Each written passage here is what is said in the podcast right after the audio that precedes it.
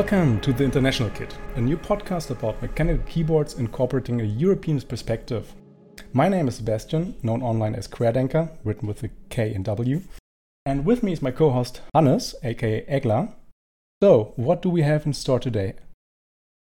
Oh, today we have something special in store for you for our first episode. I'd like to introduce Jae to you. Jae is a long-standing community member of the UK mechanical keyboard community and is known for owning a big variety of boards and streaming various builds on Twitch recently. Welcome to the International Kit, Jae. How are you today? I'm very well, thank you. Uh, thank you both for having me on the show. Thank you for being with us. So, did I miss anything important in our intro? What do you do when you're not working on keyboards? And just quickly introduce yourself, additionally to what I just said. Um, so outside of the mechanical keyboard community, I'm a product owner working for a large uh, multinational corporation. Um, I've done that for about six or seven years. Uh, I, I, love and hate it all at the same time. Um, but mechanical keyboards and cars are my two big hobbies. Uh, for anyone who doesn't know about my keyboard collection, my car collection is slowly starting to rival it. Um, so that's the other big thing that I'm into as well. Uh, how many cars do you have? Uh, at the moment, fully built, I have seven cars that are up and running on the road, and I have about four that are in bits and pieces and various stages of being rebuilt, uh, and two motorbikes as well. Uh, it's a bit more complicated than building a keyboard, I guess. Uh, a little bit, yes, yes. Uh, a few more parts. Not many, but a few more parts. Storage should also be an issue. Yeah, so so actually, where I store a lot of my keyboards is, is in the garage where the cars are because uh, I've got a bit of a lockup where I keep uh, some of the cars. I've also got some heavy machinery there where I use stamp presses and uh, a small CNC mill and stuff like that to make keyboard parts as well, uh, to make car parts as well as uh, the odd keyboard part to replace things. Well, that's actually a good overlap then between hobbies yeah, it's it's good to be able to um, uh, to come up with designs and prototypes. I can't see any CNC anything that would be worthwhile putting into a group buy or anything like that. Uh, I can't do the, the, what the likes of Salvin or Rama can do with their tooling, but um, I can do enough to get rough prototypes, CNC blocks of wood and plastic and things like that. So yeah, it's it's pretty good, pretty useful. Uh, so how did you get into mechanical keyboards? At work, I'm literally on a keyboard all day, every day. So a few years ago, I was looking into how I could find something that was um, a little bit more comfortable to use every day. Um, I got sucked into the uh, the whole gamer sphere of keyboards, so the the Razer and uh, all of this RGB lighting, Cherry MX Red type plastic stuff. And it was much better than using the old rubber dome stuff. It was much better than using what works Plied on my laptop keyboard and all of that kind of stuff but it wasn't particularly great. It just felt nicer, um, and I guess looking back at that point, I didn't realize how how good things could be in the keyboard world. But it was a bit of a rabbit hole. Uh, from uh, Razer boards, I found uh, the Reddit for mechanical keyboards, and uh, then from there I found GeekHack, and then I found group buys, and then I found a big hole in my wallet. Um, and so literally all of the all, all of the stuff started to come at once. Um, yeah, from from there it was keycaps and different types of switches, um, whatever I could get my hands on, I wanted to try, all in search of that one board that would fix things for me at work, make it comfortable to type, make it make my day feel a little bit better. Um, the gains were huge at first, and then they became slowly more incremental.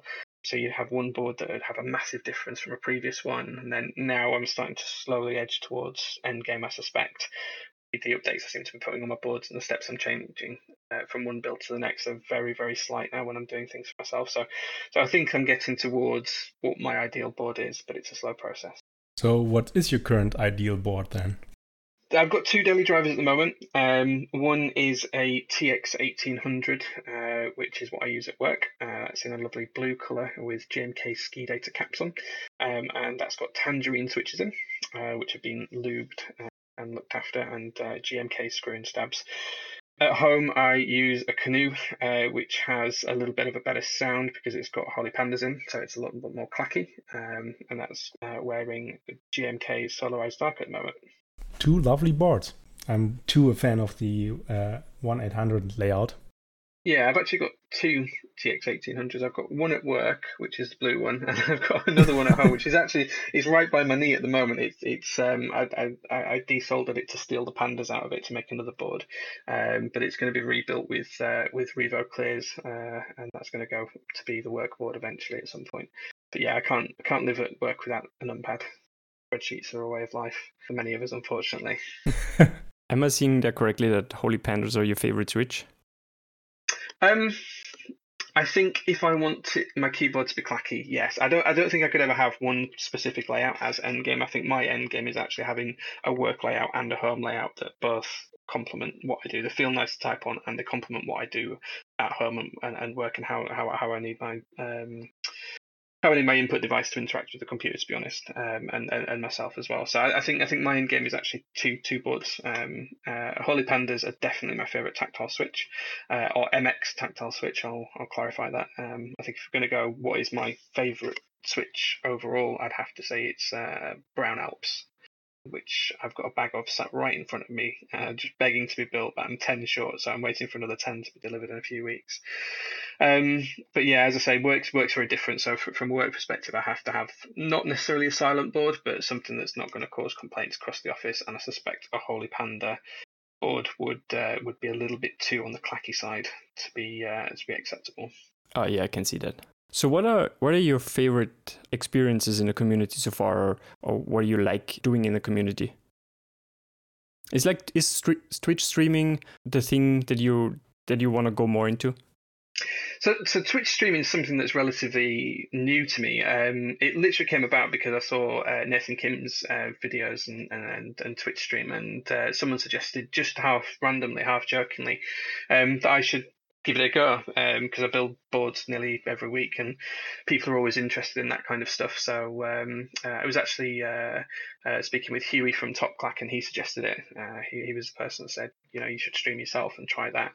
I do really enjoy doing the streams. Best thing about doing a stream is actually being able to interact with the chat and have a chat uh, with people and have a bit of a laugh and a joke, and people can ask you questions and you can show them. And I, I think you kind of lose that interaction with um, uh, with things like uh, YouTube and and other video services and even forums to an extent as well. The the, the rate of conversing with your uh, viewers is much much less when when you're doing it on live stream effectively people can ask questions you can show them there and then you don't have to do another video or uh, type up a, uh, a wordy response to them or anything like that. You can literally just show them there and you can respond directly to the questions.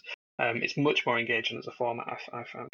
But to go back to your question in terms of what else am i doing in the community um, lots of different things. Recently, I've run uh, one of the meetups in the UK. That was back in May in Leeds. Um, so I was uh, pulled all that together, uh, arranged a meetup for about 40, 50 people, something like that.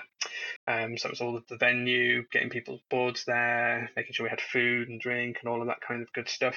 And uh, then recently, I attended the the last Mechanical Keyboards UK meetup, which was just last weekend on the 11th of August uh, in Birmingham, uh, where I did a bit of a panel talk show uh, called A Question of Keebs. which had a terrible name, but it was quite funny. Um, and effectively, what we did was we got some of the UK community members out there. So we got Pexon from uh, from Pexon PCs, the the cable maker. We got Zondat who designs the Noxary boards. Um, we got Glove who uh, who makes artisans for glove caps. Um, and we we did a bit of panel show where I, I, acted as a bit of a host, asked some questions that the community had raised. Some quite challenging, uh, others quite fun. Um, then we opened it up to the floor, asked a few questions, and did that kind of stuff. So there should be a video of that coming out soon. That uh, uh, the Pokemon Kid Matt. Well, yeah, that's nice. Um, it's just something that's bothering me in in Germany a bit. Is there are no meetups here? There's one every year, and this year the communication is not that great because usually it's around uh, end of September, beginning of October but so far there hasn't even been a date confirmed or anything, so it's uh, really hard to plan around it. Yeah, just rumors floating around, like yeah, it's pl- it's going planned. They're looking for a venue and stuff like that, but nothing at least somewhat official in any capacity. Yeah, I, I, kind of get that because we, we had a little bit of that in, in the UK. So we, we had a meetup in February, which was the first meet, meetup I went to, um, and um, that was based in London. And the, the challenge we had is the UK is quite small, but people don't like to travel in the UK. Uh, I think you Europeans are much more accustomed to travel than we are. Um, and uh, there was there was a whole raft of people who were active in the community that didn't uh, want to travel from Scotland or from Northern England or from Wales or from Ireland or even some of the surrounding countries uh, like the Netherlands and places like that, France. You know, people didn't come to it because they didn't want to travel there. So that was the whole reason why I set up the, the Leeds meetup to try and have a, a, a meetup that was in the UK but a little bit further north and didn't leave out all of those people towards the top end of the country. So my advice would be just step up and run your own. Yeah. Although, I mean, I can see that uh, going to London is just would be way easier than going to Leeds, for example. Because I looked um, at pricing for going to Birmingham, and I mean, I can go to London for like 30 euros, but to Birmingham it was like 300. So interestingly, it cost me three 300 pounds to get to, to London from where I am. So 30 euros so for you to travel to Leeds. It's cheaper for you to get there than it is for me. Yeah, in, in Europe, you're just a bit constrained by where the budget airlines go, I guess. Yeah, I think I think you're right. I think you're right. I think with, with within the UK though, I think um, most people tend to train it or drive it. Domestic flights in the UK aren't particularly cheap, so I think most people tend to drive. And just having that northern meet just opened it up to a few more people that didn't want to travel all the way to London. I think, um, but I, I, I think that the, there's a, there's a big community out there. There's a lot more people in the community than what you realise. More people turn up to the events that you don't know than you do know, even from their uh, their usernames and, and Discord tags. Um, you know, you meet people who just lurk in the community, or they just they've, they've they've seen the tickets on sale. They have one board and they're interested in finding more, or they want to buy the next custom and they want to try someone else's switches and all of this. The the meetup people are much more diverse than the regulars in uh, all of the the websites that we use and the services that we use to chat. Yeah, and I mean, meetups are the best experience for the best way to experience other boards. Um, other switches, other keycaps. It's just so many of those things are fairly expensive for for just trying it. Um, going to a meetup is just the best way to do it. Like I want to try a Topre board, but I'm not just gonna buy one just to try it out and see if I like it. So going to a meetup definitely would help with that. Which is I'm pretty sure this is a um, a big reason why just so many people um, show up. Yeah, I think you're probably right. I think people just want to try new things, and, and, and the money is a big uh, a big blocker in the in the hobby. Um, I, I, don't think people are too scared of spending the money. I think people who want the, the, the custom boards and everything else are happy to spend the money. But you're right; they want to know what they're spending their money on up front, and and meetups are the one way that we can that we can accommodate that requirement. You know, we can we can um, allow people to try other people's things and we can talk about it and you get you get much more out of an interaction face to face than you do you know over the phone or through a forum or whatever else your, your medium of choice to talk is uh, i think those face to face interactions are much more valuable to us as humans as well. Yeah and as the community grow and the options grow it's just um, at some point it's just impossible to try everything by yourself.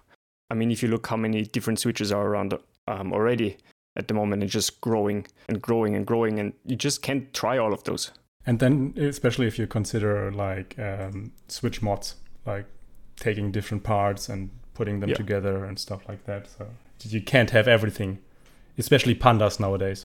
Especially pandas yeah. It's not you're right no you're 100% right. It's not just the, the sheer volume of manufactured switches. It's the the sheer volume of customized and uh, and and tweaked switches you know. You can't buy very many switches that are pre-lubed, and you certainly can't pick which lube comes in the switches if they are pre-lubed. And you know, there's all of these uh, these tweaks and controls that we've got in place that that try and improve the quality of our boards. Um, but without us meeting up and without us sharing those experiences with each other, all we've got is literal text and video files on the internet, which, you know, it's very difficult to base an opinion or a judgment or a, a spending decision uh, on something as arbitrary as that sometimes. Yeah, even if it goes down to layouts and, and stuff, it's just um, and you go to and you go to a meetup and you um, you try boards and you might find the one that, that you really like and you just go to the person and ask them so like what did you do to it? Um, how did did you build it? So you can do it yourself afterwards so. Absolutely, absolutely, yeah. I think you're 100 percent right again, and um, that was the reason why I, I started to uh, to do the Twitch streams because people saw my boards at the meetup, they liked them. Um, I kind of do builds fairly frequently, uh, usually one a week on average, I'd say. Um, and uh, when when it was suggested to me to to, to have a go at uh, doing the live streams, I think they work really well.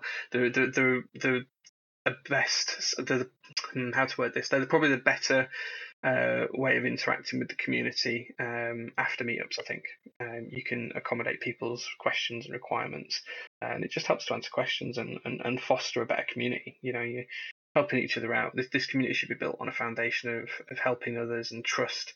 Uh, implicit that we're you know good people. Uh, I'd I'd hate to think that it was built on people lying or tweaking things in in in uh, a negative manner to try and uh, get personal gain. Yeah, that's sadly too often the case that something like that happens. So it's always good to have a positive example. Yeah, I think uh, the, the, the current round of, as you mentioned before, pandas. The, the, the rarity and the demand for those has uh, has had both positive and negative impacts on the community. I think. Oh yeah. Um, so let's talk a bit about the the Hyper Seven. Can you quickly try to explain to everybody what the Hyper Seven is and I just want to add to add, quickly add in here. If you listen to this podcast um, on a podcast player, most podcast players um, should be able to show you chapter artwork. Um, so if you look at whatever device you're listening to at the moment, you will see an image of the Hyper 7 to help you a bit with uh, visualizing it. Though it might be quite hard to fit the whole board into the small artwork. yeah, the um, the Hyper Seven. Uh, I, I, suspect that this is the board that actually got me a bit of infamy on on on Reddit, and it's probably the main reason why people know me within the community. Um, but the Hyper Seven was uh, was a bit of a pipe dream. Uh, uh, it, it's somewhere in the region of 173 to 175 percent board, depending on on whether you count a full layout as ISO or ANSI. Um, so there's there's arguments over that. Um, but uh, I call it I call it 173 percent board. Um, but it's uh, it, it's built off an idea that, that's not mine. Uh, all credit for the original idea for Hyper 7 goes to 7-Bit, um, and uh, 7-Bit's from Deskthority uh, community. Um, and a few years ago, he designed a theoretical board he called the Hyper 7. Um, he even had keycaps made from it by Signature Plastics. And it was a layout that paid homage to the old Lisp boards of, uh, of the 80s. Um, with uh, with Greek characters and multiple functions and a number of layers and all of this kind of thing. Um, if you look on YouTube, there's all sorts of videos. I think uh, I think Thomas uh, uh has done a couple of videos on these old Lisp machines as well. Um, and 7-bit designed this board to, to, to kind of be a, multi-function board uh, designed to be able to, to, to accommodate all of those old functions and bring it into the new world as well. Um, so the layout's a bit obscure. Uh, it, you couldn't badge it as ANSI or ISO or anything in between. It's it's very much its own layout. And um, yeah, so, so 7-bit designed it. Um, it's 213 switches if I remember correctly so it's absolutely huge. Uh, but it's a split board as well, so it's got a, a separate um, angled array of uh, of keys as well, which are uh, sat at, a, at an angle at the back of the board. But he, he designed it because he wanted to pay homage to those old Lisp boards. Um, uh, from what I understand, he had a team that tried to build some prototypes, uh, but the, the, the project never really got off the ground. I think they had some prototypes produced, but I, I don't think the whole thing was ever working. And one day I was just browsing, uh, looking with some friends. Um, shout out to, to, to Gimli, who was the uh, the guy that pointed it out to me um, on the old round five and round six keycap sets that were for sale on their Deskthority, and still are some kits for sale on there. Uh, and there was a whole Hyper Seven kit for sale left on there that no one had bought because no one had a board to use it on. I think there were five or six of these kits made ultimately. Um, I think probably 7-Bit owns one. The only other one I know of that, that's out there in the wild is owned by uh, Olivia, uh, who's a good friend of mine. And I know a couple of people got partial kits, but but that's about it. And once I saw the keycaps, I fell in love with them. Um, I'd always wanted the Space Cadet keycaps, and these are very reminiscent of them, so I just bought the kit and the kit sat around for about a month and then i thought i should do something with it rather than just use the alphas i should actually use the whole set um, and from there with gimli and a few others from the uk community uh, i can't shout everyone out but everyone knows who they are the, the idea of building this board came to life. So we, we had a chat with Yanghu, who's also a good friend, uh, designs PCBs, who's recently responsible for the HS60 uh, and a couple of other PCBs in, in the marketplace as well. Um, and he said he didn't see it as a problem. He could make both the boards talk to each other and all of that kind of gubbins. Um, I, I couldn't tell you how it works. I just know that it does. So between me and a few other people, we bought nine prototype PCBs. Um, as soon as I got mine, I couldn't wait to build it. So I got in touch with uh, HB Hero and Bob Paul, uh, who's the Outemu rep. Um, he helped helped me out with some switches. Um, so the board got built with uh, with Outemu Ice Grey V2s, and here we are. That that's that's the story of how Hyper Seven came into being. Um, it was very much designed as a prototype on the back of someone else's dream that I wanted to follow. Yeah, I think I saw it on Reddit when you had the first prototype. Uh, uh when you posted the first prototype, and it just it just looks insane. So it's like a horizontal a horizontal split board. Yes. And the old version had only two rows on the top. It, it did, yes. There was a slight design flaw when we first looked at it. Um, when, when, when we first started to look at the PCB, um, uh, the caps hadn't actually been delivered at that point. Only, only part of the kit had, so I'd only got the alphas at that point. Um, and we looked at some old renders from from 7-bit on how he designed the uh, the board. So we kept his layout, but we wanted to do our own take on the actual board itself. Um, and rather than looking at the PCBs he designed or looking at the actual keycaps themselves, we decided to just go off one random render that we saw that had two rows at the top and then uh, and then all of the rest of the rows on the bottom on, on, on the flat port part of the keyboard. That turned out to be a bit of a mistake. And when when the PCBs came and I'd got all the caps, we realised that as soon as I put it together. And the reason it's a bit of a mistake is because the the, the signature plastic keycaps, so they're actually sculpted. They're the, the SA profile. Um, so the, the the sculpt is designed to, to curve down naturally from the uh, the top horizontal board onto the bottom horizontal board. And if you look at the uh, the images of the first prototype, you'll see that that's not the case. Um, there is a, a, pesky row three right at the back of the uh, right in between the two boards um, that should sit on the top board and is due to our error sat on the bottom board. But that didn't deter us. I still built it, uh, put it together, put the keycaps on it, and then um, in about 45 minutes, I knocked up a rough wooden case. So if anyone looks too closely at the pictures on Reddit, you will see that the case is really, really rough. It's literally just sawn out of MDF on a bench saw and then painted blue. But that doesn't detract from the usability and the, the, the complexities in the keyboard itself. The, the, the case is almost uh, inconsequential, to be honest. The, the, the main part of it is having that particular layout with those keycaps uh, on a working PCB. That was always the aim. Yeah, it's just one question because when you look at the pictures with keycaps, you see the top rows are um, 2U wide. Yes. But uh, if you look at the PCB, it's all single switch. Yes. Uh, positions. So you actually have two switches under each 2U keycap. Correct. Yeah, they're, they're what's called POS caps, point of sale keycaps that Signature Plastics produce. So you can't actually use stabilizers with them because they've only got two um, uh, uh, uh two keycap prongs on the bottom. Um, so you, you literally have to put two switches in the standard spacing, and the, the, the point of sale keycaps sit on top of them. Um, so instead of having a stabilizer, you have two uh, two key switches. It does make them twice as hard to press, but the fact that they're on a top row um, that you're pressing at an angle makes them a lot easier to press. So you, you kind of don't notice the weight difference on them, or, or certainly I don't. Um, but yeah, so you, you can't use those keycaps on anything else. Now, the, the interesting thing as well is, is when we were designing this, Yanghu actually said, um, how are we going to work that with the two switches? Because our original instinct had been to put two switches in there, but just make the left one of each pair um, the one that was connected up to QMK and just have the other one as a stabilizer switch almost. But Yanghu actually um, uh, encouraged us to not do that and have both of the switches uh, individually addressable. So you could actually control them within QMK uh, and have each switch um, as a different function if you wanted to, just in case we ever decided to not use the 2U uh, POS caps and use just single individual keycaps. So, so theoretically on the board, I could take all of those 2U keycaps off, uh, rehash the, the, the, the, flash file, the uh, the QMK code, um, and put individual keycaps and have have twice as many keys on that top board. Oh, that's actually awesome. That helps, um, especially if you think about how how many um, of those keycap sets were actually made. So if there are only six or seven people um, maximum having those caps. Yes, yeah. Yeah, and I, and I think 2U POS uh, keycaps are rather uh, rare, actually. I, I, mean, I think I, you see some in uh, grab bags from SA or so sometimes, but getting all or enough for the whole top row could be rather hard. You have to buy lots of grab bags.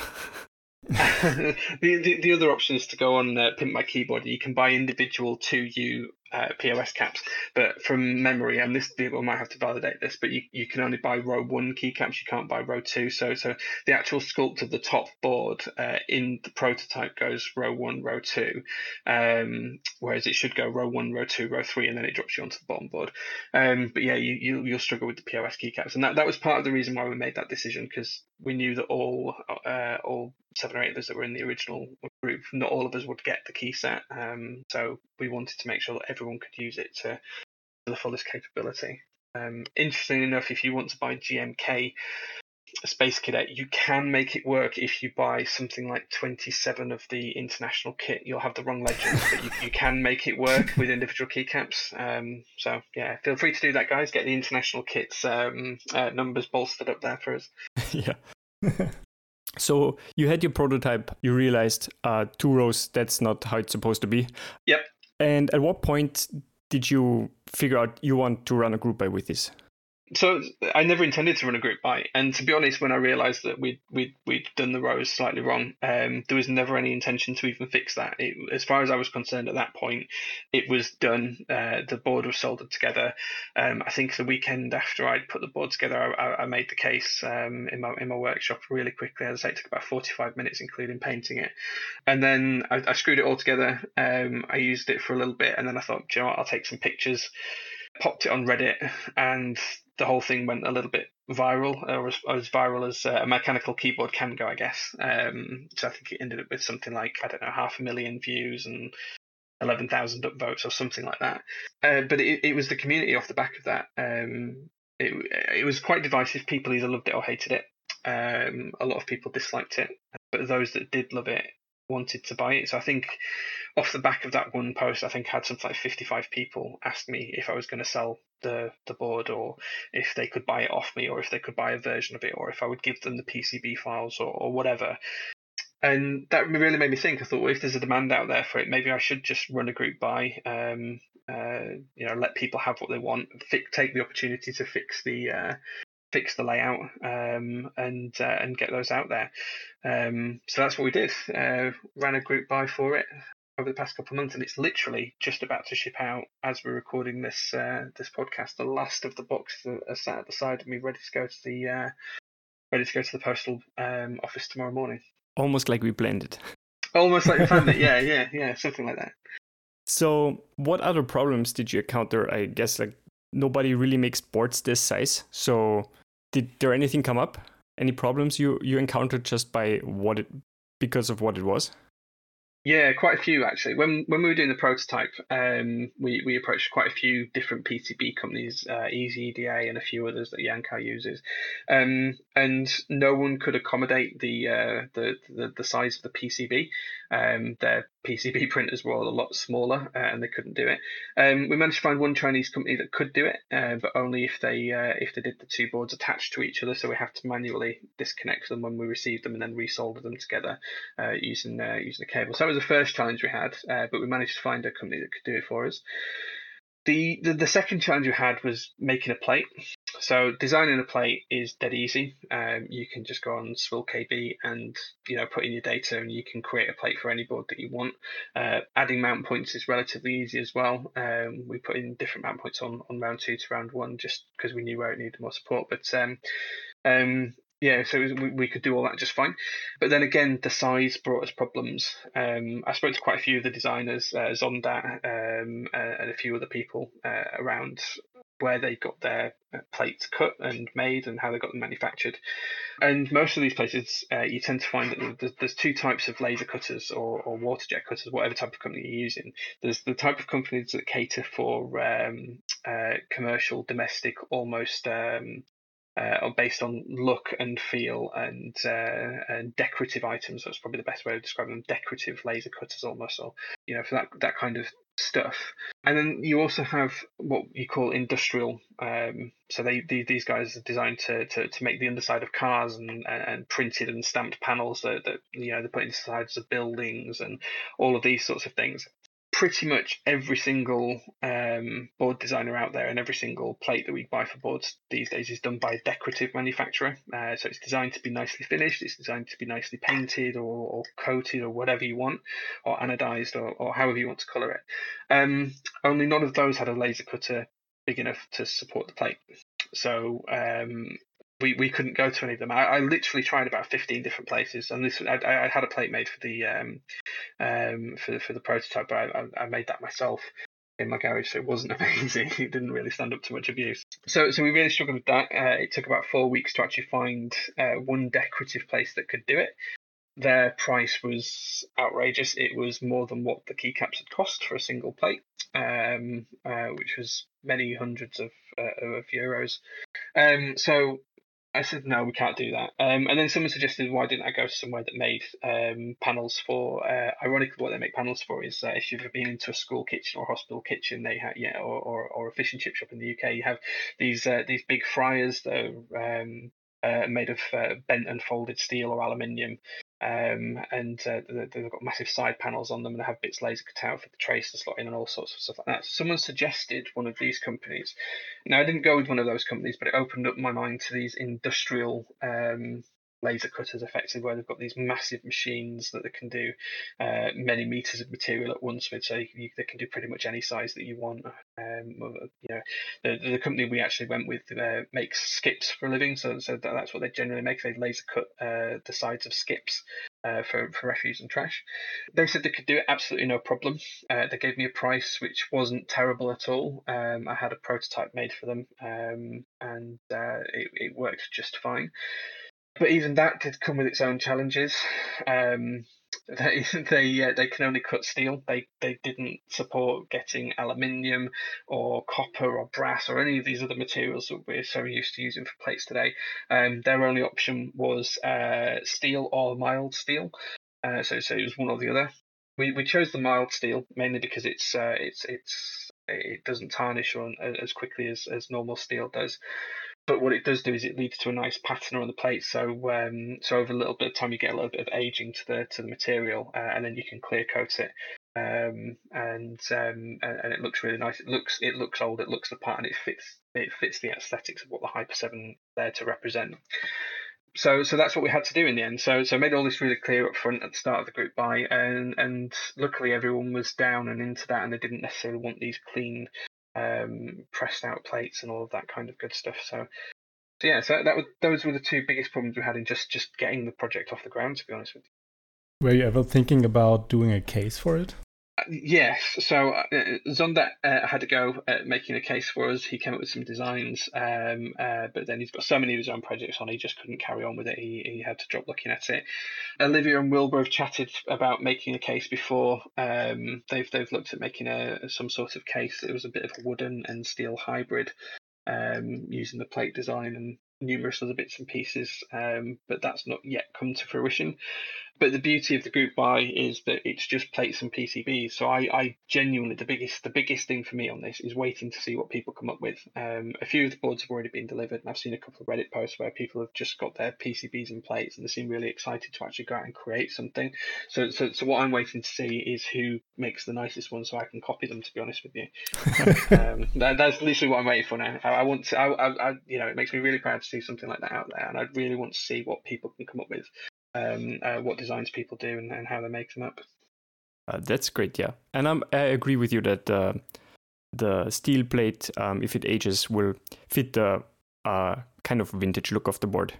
Yeah, absolutely. It, it gets a nice little pattern. It's not rust as such. It's kind of like a surface discoloration and stuff like that. And then I've just clear coated them all. A couple of people have asked for them painted, which is fine. I've, I've put either primer on so they can paint it in their own colour, or I've painted them black for them, um, and that's fine. Um, uh, the other the other challenge we had as well is when I first got the plates, I, I painted them, but um, I quite quickly realised that the uh, where the company had laser cut the uh, the mounting points, they hadn't done them to a large enough diameter, um, and unfortunately they couldn't adjust them. They would have to recut the whole thing, which they said that the holes were within their tolerances, and there was a bit of an argument with them going backwards and forwards. So I ended up having to hand drill all of the mounting holes on on both the the, the lower and the upper plates. Um, uh, and we sold about 40 of oh. these. And I think I think over the over the two plates, I think there's 63 mounting points or something like that. Yeah, so I had to drill hundreds and hundreds of holes manually and then deburr them bef- before I started to uh, to clear coat them and uh, and paint them, which was slightly frustrating. Yeah, but we got through it. We got through it in the end, and it's all boxed and packaged up now. It's ready to go. Yeah, that's great. Would you say that what the worst part about the group buy? I think it was the most tedious part. I, I I don't. I wouldn't say it was the worst because I like doing stuff with my hands. I like creating stuff, like building things, and being out in the workshop. Hence the, the, the attraction of cars and keyboards. I like to do stuff. So I wouldn't say it was necessarily the worst part. I think the the, the worst part of the group buy is being responsible for so many people's uh, investments. Um, it's slightly terrifying when you when you realize that, that that that's all on you and it's your responsibility to now deliver on what you've promised people. That that's the hardest thing to come to terms with. I think. So this was your first group buy, right? Yeah, first group buy. Yeah, yeah, run completely uh, at a non-profit level, literally at cost as well. We we didn't want to make any profit off this. The the aim is to just get what people want into people's hands. So, um, did you plan the group buy out beforehand? Like, did you talk to other people who already had experience running group buys, or did you just wing it no, no. So, so, so, so, working in project management, I've kind of got an idea of how to, to, to string these things together and come up with uh, an idea. And as we all know, no plan's perfect. No matter what you plan for, is as soon as you do the first action, things kind of start to go a little bit wrong, and it? it always starts to, to peel away from the plan. But I had a good chat with a, few people that had uh, run group buys previously, and I've met quite a lot of people through doing it as well. So, um, you, you know, you know, Zondat has been quite close to a lot of it. He's understood a lot of it as well. Um, and Gimli, he's run group buys for switches, and um, George, who run the Silent Black group buy that turned out to be Silent Reds, had a lot of interaction with him as well as how he ran that and handled that kind of pressure. Um, and then just speaking with people who run uh, run stores. So Max, who runs Cable Car Designs, and Pexon, who runs uh, Pexon PCs for the cables and stuff like that. They're really good friends, and just taking their advice on board on how to how to um, even simple stuff like buy boxes and, and buy packaging and you know making a, a, almost like a home production line to, to to box them and package them up in the same order so you don't miss parts of an order out and making sure everyone gets what they've actually asked for. I think those are things that people don't realize that are they're a lot of work. Not, it's not just hard to get everything produced in the way you want, but you also have to package it and label it and ship it out yourself. And if it's something that is the size of the Hyper 7, that can be quite a lot of work. Even without yeah. even without considering that you had to drill all those holes by yourself. Oh yeah, even even if everything had come perfect and it would have been ready to box on, on the day, uh, it wouldn't have added much time to the uh, to, to, to, where we are today. It wouldn't have been much sooner to, to ship out. Um, and the, the reason is it, it takes an unbelievable amount of time to test everything, to plug it all in, make sure that both boards are working. Uh, and the other thing as well that we had to do was was solder the two boards together. We didn't want people to have to struggle to, to put these kits together. So uh, Yanghu and I we, we actually soldered all all of the PCBs. We, we split them into two parts and we soldered the, the, the, the connector cables together. So there was a lot of manual labour went into it. Uh, but even just down to the boxing of stuff, I think in, in total, I think it took me something like 24 hours worth of work over over three or four days to actually do all of the all of the boxing. Um, it took me four hours to just get the boxes from the box that they came in and fold them into a box shape so I could put stuff in them and tape them all up. I think it took me about four hours just to do that. So you, you don't realize in advance how long it takes to actually just do uh, the boxing, packaging, quality checking, uh, testing of, of everything that you've got to package up and send out. It's an astro- astronomical amount of time. It, it takes so much more effort than you realize. Um, and that's probably my biggest learning as well. Uh, dealing with the companies and dealing with the problems, that's all easy stuff. Just getting through the sheer volume of work sometimes that you've got to do to send this stuff out, it, it, it's not easy. And when you see these uh, these group buys that have got a thousand boards in it, like the Rama ones and things like that, um, you know, hats off to the people that have got the the time, space, and effort to put people on it because it's it's a massive job to do on your own. So, how did you handle uh, communication in your group buy um, when problems came up, or just in general? Like, did you think about how you communicated or did you just like write out whatever just happened and and kept people in the loop that way Um, my original plan was to use just GeekHack, post regular updates on there on the thread that was for the Geek buy uh, for, for the for the group buy on on GeekHack. Um, but Geek had its own challenges and problems over the past months, um, so uh, we ended up reverting to to what I found a much better way of communicating to people, which was a bit of an um, an, an open um, uh, email uh, essay and, and mail shot that I sent out effectively once a week, just saying this is where we've got to, this is a progress from last week, and, and effectively doing a bit of a status update to say how we'd progressed and, and when people could expect things to happen, um, and if any delays had happened or if any risks had occurred, or like when I had to re-drill everything, um, just keeping people aware uh, of what was going on really. So it was. Uh, um, and there was quite a lot of back and forth in those email chains as well. People quite interactive about it, and um, you know, chatting with each other about their their ideas and support for the board, which is really nice to see. That sounds awesome. Yeah, that awesome. sounds pretty much um, the way you want uh, group buy communication to be, I guess. Yeah, I think I think a lot of group buys have, have a problem whereby people want information. They want to know what's happening with the group buy that they've put money into, um, and I, I, think one of the things that, that we should really really try and do as, as a community is make these group buys smoother. So even if there is no update after a month, just just let people know that there's no update. You know, just just say you know we carried on, things are going all right, don't need to worry just yet. Um, I think it just you know ease a lot of people's minds, make them feel a little bit more comfortable that, that things are happening and, and moving in the in the right direction. And certainly we shouldn't hide any problems or challenges. People are really understanding.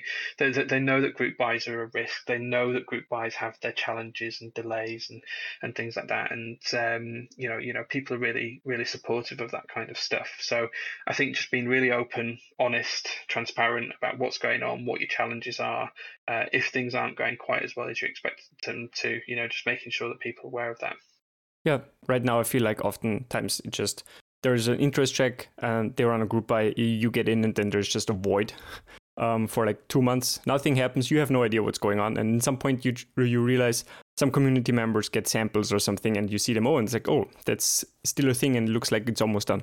And then slowly the updates are starting, or you just get a shipping information at some point. But in the meantime, but in between, you have no idea. Yeah. Sometimes just the board shows up, like, oh, right. I bought this. Uh, or, or, or, if you buy it from, from Kin, who runs TX keyboards, you, you, you pay your money and then your board turns up, and then a week later you get your tracking information after you've already built it. on the stream. Um, Kin's a lovely guy, but he's uh, he doesn't update his tracking. Um, but yeah, no, I, I absolutely agree. Uh, one of the things I did try that didn't really work is I had a bit of um, uh, an open Google spreadsheet that anyone could look at, um, and I just had a really really high level timeline of when things should happen on there. Um, that kind of fell apart when my wedding got brought forward by a year, um, and I ended up having to delay everything for a couple of weeks. Um, so it's probably my fault that that didn't really work because uh, I just kind of forgot to update it after those couple of weeks taken out for my wedding.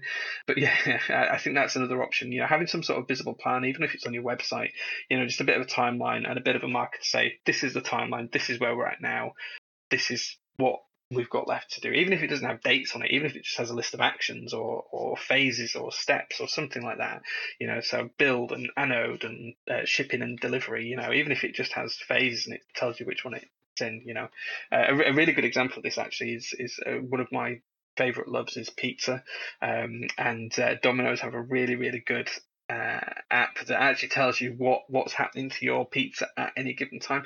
I think just something really simple like that, with no time scales on, but just steps uh, from a group buy status. You know, taking people's money, boards are ordered. They're now being CNC milled. They're now being anoded. You know, um, they're, they're, they're now with me for quality checking. They're now out for shipping um, you know, shipping invoices out, or whatever it is, you know, all of that kind of good stuff, really, really high level. It just keeps the community really engaged. I think that's absolutely right, and especially important is for a group buy runner to be uh, proactive about the communication, because in in most of the group buys I currently participate in, it's always like community members who ask on the Geekhack threads or on the Discord channels or whatever, or send out emails, and then you sometimes get a Reddit post like, I got this email from the guy that says like that, that, and that. And it's always like a, a bad aftertaste. I mean, you get the information, but it's so much better if you get it proactive from the guy who is responsible for the group buy like, okay, here something happened, something has come up this is the information, or like you said, just no update this week, everything is in plan, see you next week, or something like that. Just an email. I mean, you have the uh, email addresses of everybody because of the PayPal invoices most of the time. So sending out email newsletters is like a few clicks these days. There aren't enough services for it.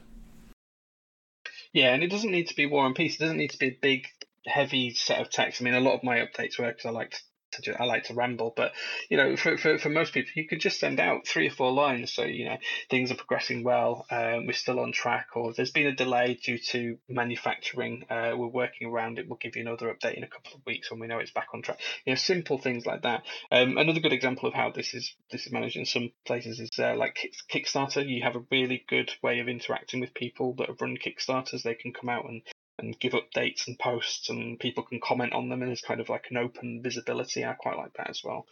Um, if we had some sort of service that we could use for group buys like that, and uh, the group buy runners uh, took that on board, I think that'd be really, really valuable to the community. That sounds like a really good idea. Somebody should make that. Please, whoever is listening, please make it. And with EU proxies, please. No Massdrop. Like shipping GMK back and forth doesn't have to be that way um, everything we talked about, it sounds like your work experience, like your day job, has influenced the way you run the group buy heavily. So, do you feel like um, if somebody who doesn't do the the management part you do in your day job um, gets into this, they probably would run into more problems because they don't they're they're not used to the structure way of going under it I, th- I, think there's probably two different viewpoints that I've got on that, and they're, they're probably at odds with each other as well. So I'm, I'm gonna I'm probably gonna be a bit of a hypocrite about myself here, but um, I I don't think that I ran it badly. I don't think I've necessarily run it well either. Um, I suspect there's a lot of things I could do to improve. And one thing that I will do if I do decide to, to do to do any more uh, group buys is go out and ask the people that have been involved in this one what I could have done better and, and, and all of that kind of stuff and get some feedback. Um, um, in fact, in fact, it's something I'll do as soon as the uh, the last boards are posted and delivered. But um, um, I, I think that not necessarily giving and I think my skills from a work perspective haven't necessarily given me um, any better way of doing it up front. Um, I haven't particularly tried to run it as a project or as a product owner or anything like that. Um, but what I think it has done is, is when things have gone wrong, it's allowed me to assess and send updates that have been relevant and meaningful and keep people in the loop. Um, and then actually address the problems um, and, and fix them. I think that's probably where the my skills have had the best strength rather than necessarily thinking about it up front. Um, I should have done a lot more planning. Um, you know, a project manager asking for a plan. You know, it's it's it's it's ironic, really. But um, yeah, I, I, didn't I didn't run it in, in in a work sense. I didn't put my work head on and try and run it from that capacity. Um, but perhaps I should have done. It might have run a lot smoother and a lot better if I had have done it that way. Especially the when problems arise part is, is maybe the the hardest thing for people. Like um, they, they it, it's very stressful if you suddenly something goes wrong and like you said you're responsible for a lot of people money um, and and suddenly you have a problem and you maybe don't know how to handle it. And, and then maybe something a bit more experience or um, in, in, in that kind of setting probably helps a lot like keeping you cool finding solutions and stuff. So yeah, I think I think the trick to any of that is not to panic. Um, I've seen I won't mention any names, but I, I know I've seen um, some retailers or uh, vendors or group buy runners get called out, and, and they sometimes don't make the right choice in how they respond in the in, in, in the first instance. They, they come out with a bit of response that's probably seen quite negatively by the community. Um, and then they realise that they've just been a bit harsh or whatever, and, and they try and rectify that. I think the, the, the trick is to not panic, and whilst you need to give people timely updates, make sure you actually know what the problem is and how you're going to address it before you tell people. Um, that way, you're giving them confidence that you're going to address it properly, um, and they're not sat there worrying that you don't know what to do um, and you don't know how to handle the situation. That's pretty sound advice, I guess. So the big question is Will there be another round of the Hyper 7? Um, if there is demand for it, there will be. If I want to do it again is probably a separate question. Um, I've absolutely loved doing it, but I, I, I would hope that it would go a lot smoother next time. Um, we'd iron out the problems with the plates, and that wouldn't happen again, and I wouldn't get married again, which wouldn't delay it further. Um, that's how we're done with now. So I think it would be a lot smoother and easier if we do another round. Um, but it needs the community to want it. Um, I'm only going to do it if the community wants it. There's no point in me doing it if, if they don't want to. Um, but I need a month off or a month or two off before we uh, before we consider that.